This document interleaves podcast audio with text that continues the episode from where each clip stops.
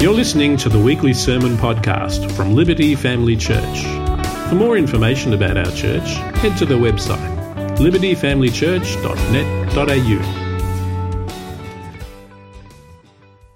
And you know, if you read the Bible, if you read the Psalms, you will know that there's invitation after invitation in Scripture to join with others in praising God. Because praising God is something that all of us, we were all created to do. Every single one of us.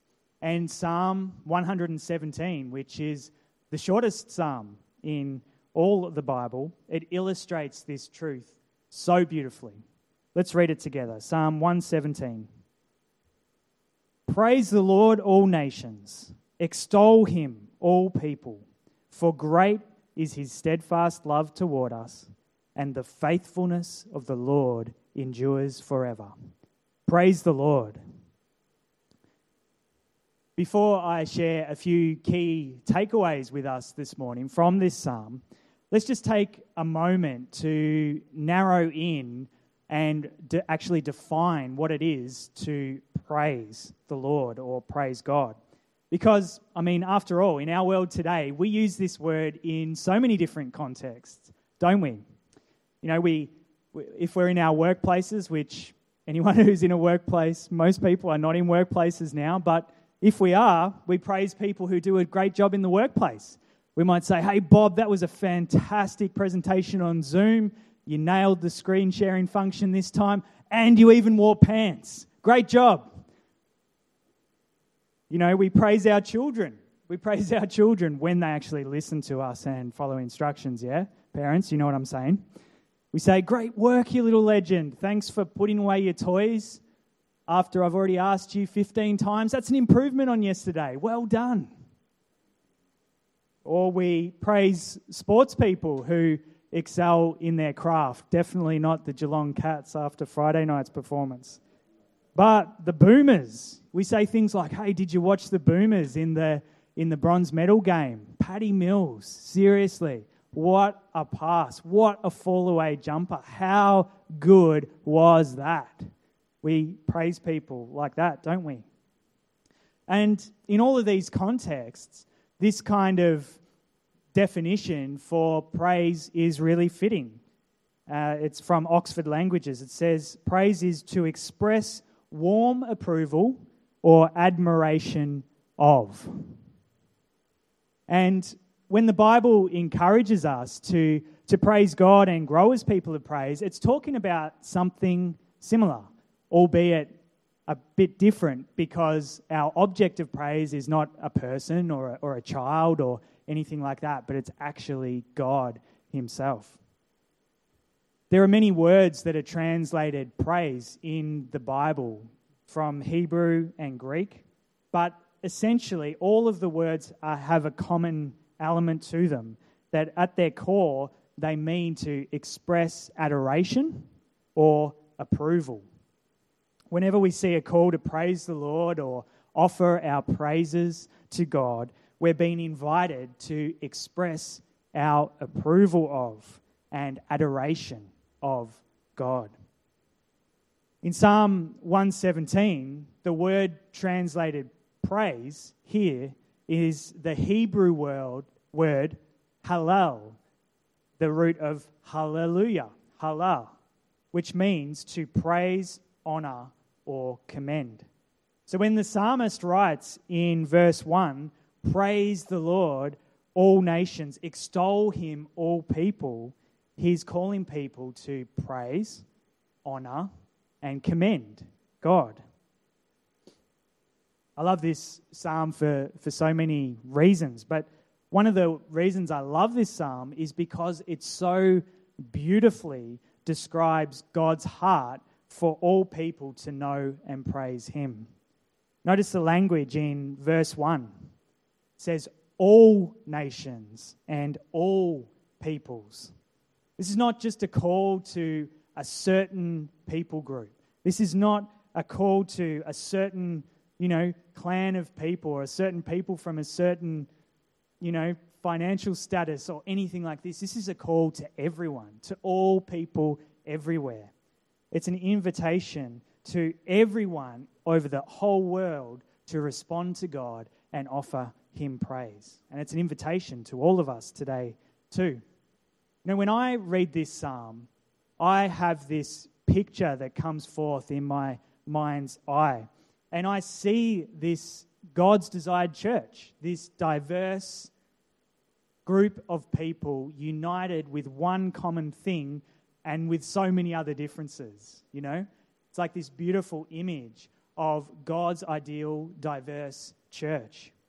I see a picture of the kind of family that God longs to develop on earth Jews, Gentiles, women, children, men, people of all colors and backgrounds and ethnic groups and social standings, all united in worshiping and giving God praise.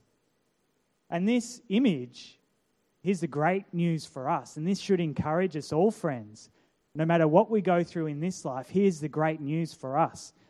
If we persevere in faith and trust in Jesus in this life, we will see this realized perfectly and fully one day when we move on to live in heaven with God.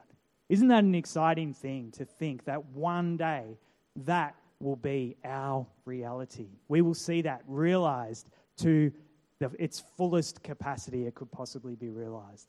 That's just incredible. In Revelation chapter 7, 9 to 10, God gives John this incredible uh, image, this amazing vision of the kind of thing that, that I've just described that happens continually in God's presence, in the very throne room of heaven.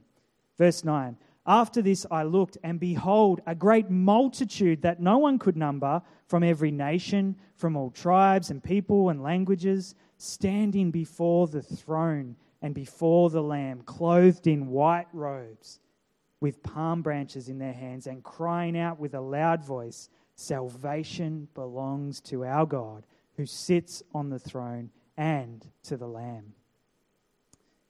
That's a pretty powerful image that comes to mind when you reflect on that, isn't it?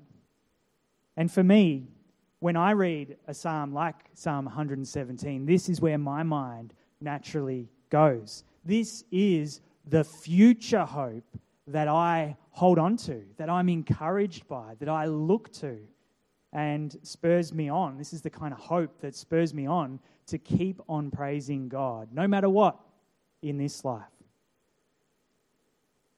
Now, here's the other thing that I really love about Psalm 117. Not only does it beautifully describe God's heart for all people to know and praise Him, but it also gives the why. It also explains why all people are to respond to him with praise.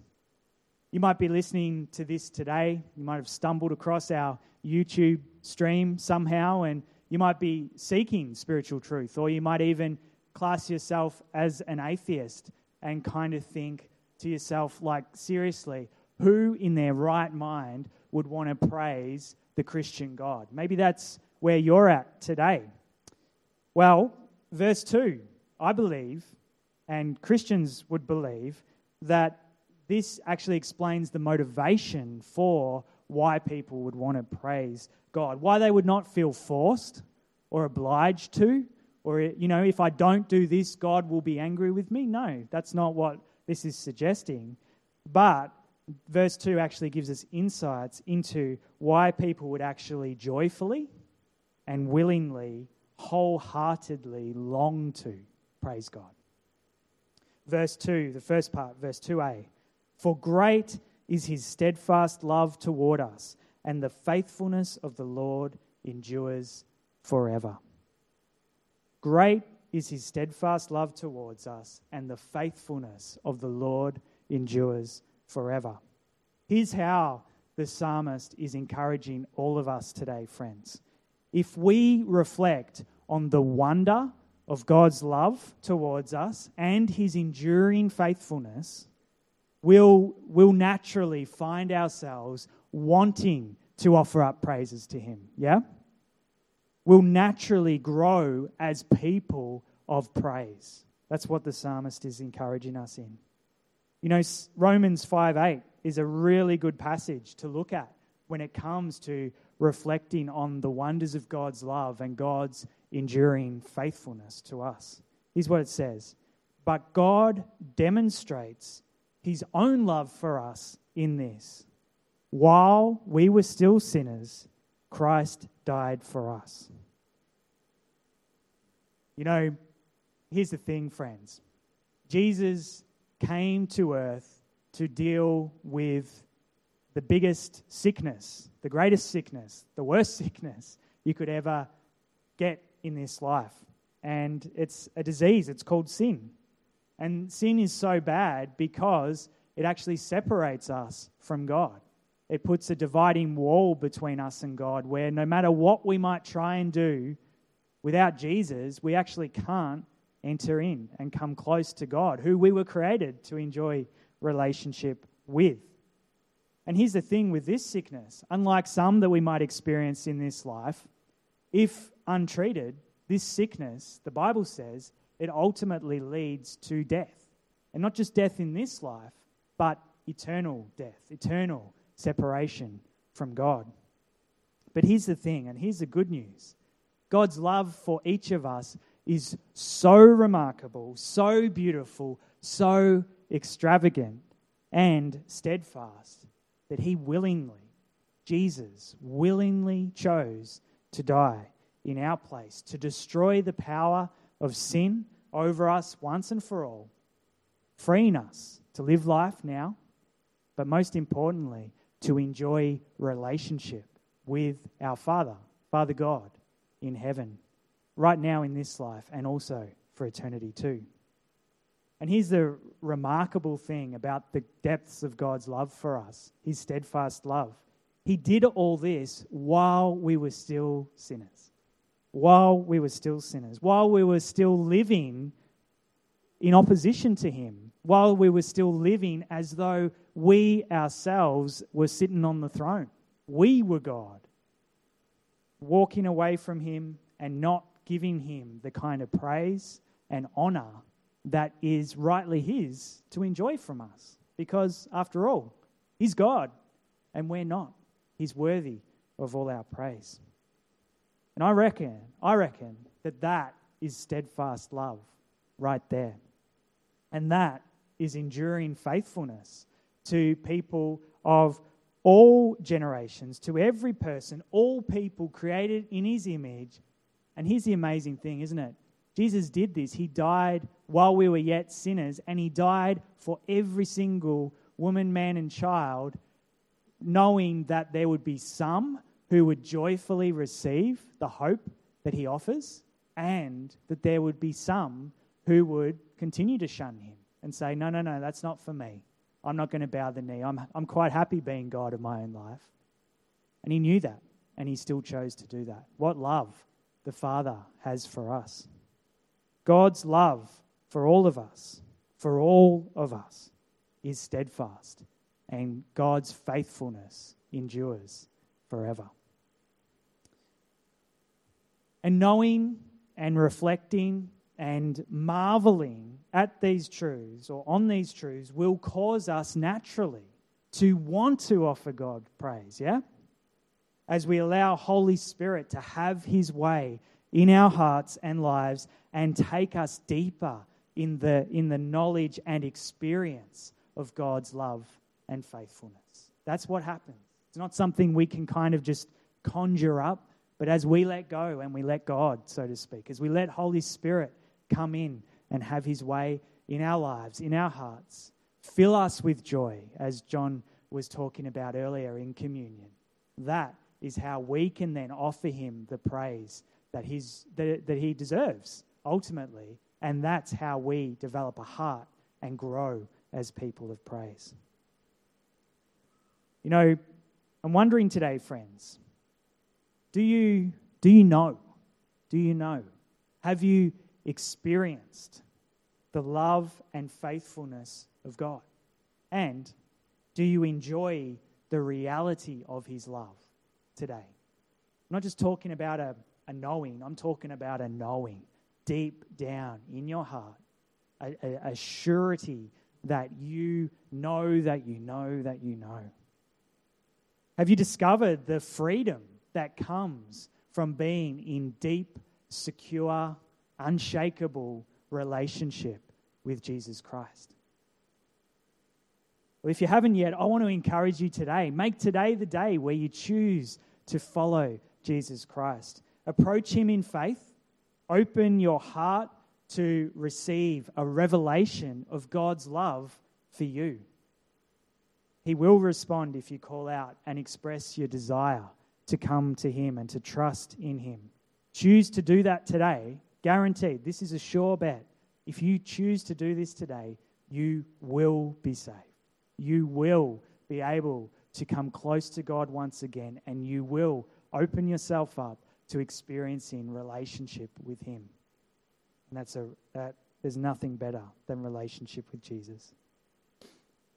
And if you've been a Christian for a while and for whatever reason you are just finding it super difficult to praise God right now, what, for whatever reason, I just want to encourage you make today the day where you choose to draw near to Jesus afresh, to draw near to Jesus afresh, and allow Holy Spirit to give you that fresh heart revelation of God's love for you. You know, sometimes when we're Christians, we can we, we sing about God's love. We, we tell other people about God's love. We, we do all these things that are talking about God's love, but we don't take the time to really sit with the reality that God's love is for us too. Personalize it. God's love is for you, friends. God's love is for you. Maybe that's what you need to do. Just press into Jesus today. Allow Holy Spirit to give you that, that, you know, that love drop, if you like. Bang. The love just going in your heart and doing amazing things as you find out afresh that you are fully loved by God and you are secure in His love because of Jesus Christ. So if that's you, press into God and allow Holy Spirit to make this word true for you today at your deep heart level. I just want to take one moment now just to wait on Holy Spirit together. And maybe where you are, you'd like to just close your eyes and just use this as an opportunity just to, to press into God. Maybe you might even want to kneel before God as a sign that you are surrendered to Him.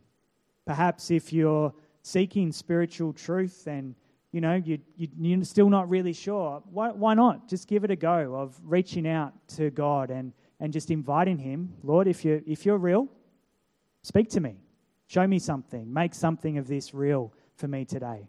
We're just going to take a few moments to just wait on the Lord together and allow Holy Spirit to, to minister and bring the reality of His love afresh to each of our hearts this morning. Let's just wait on Him for a moment.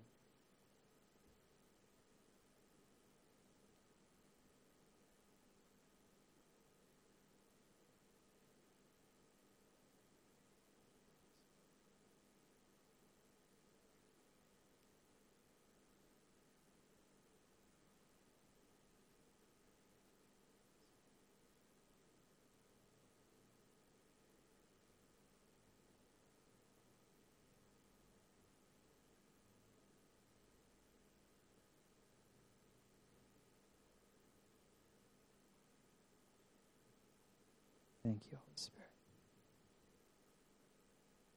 My prayer for all of us today is that God would help us by the Holy Spirit's power, not by our striving, but as we rest in God, as we invite Holy Spirit to have his way in our hearts, that we would grow as people of praise, that we would grow as people of praise who joyfully and wholeheartedly long to praise God with, with singing and dancing? Sure. But as I'm sure you're aware, that's not the only way we can praise God. The Bible calls us to praise God with our very lives. And may we grow as people like that. People who, through everything we do, everything we say, everything that we reach out, every act of love, every act of care, everything that we do in our workplaces, in our schools, in our kinders, all these things, that we would be people who praise Jesus and thank Him for truly how good He is and for all that He has done for us. Let's pray together.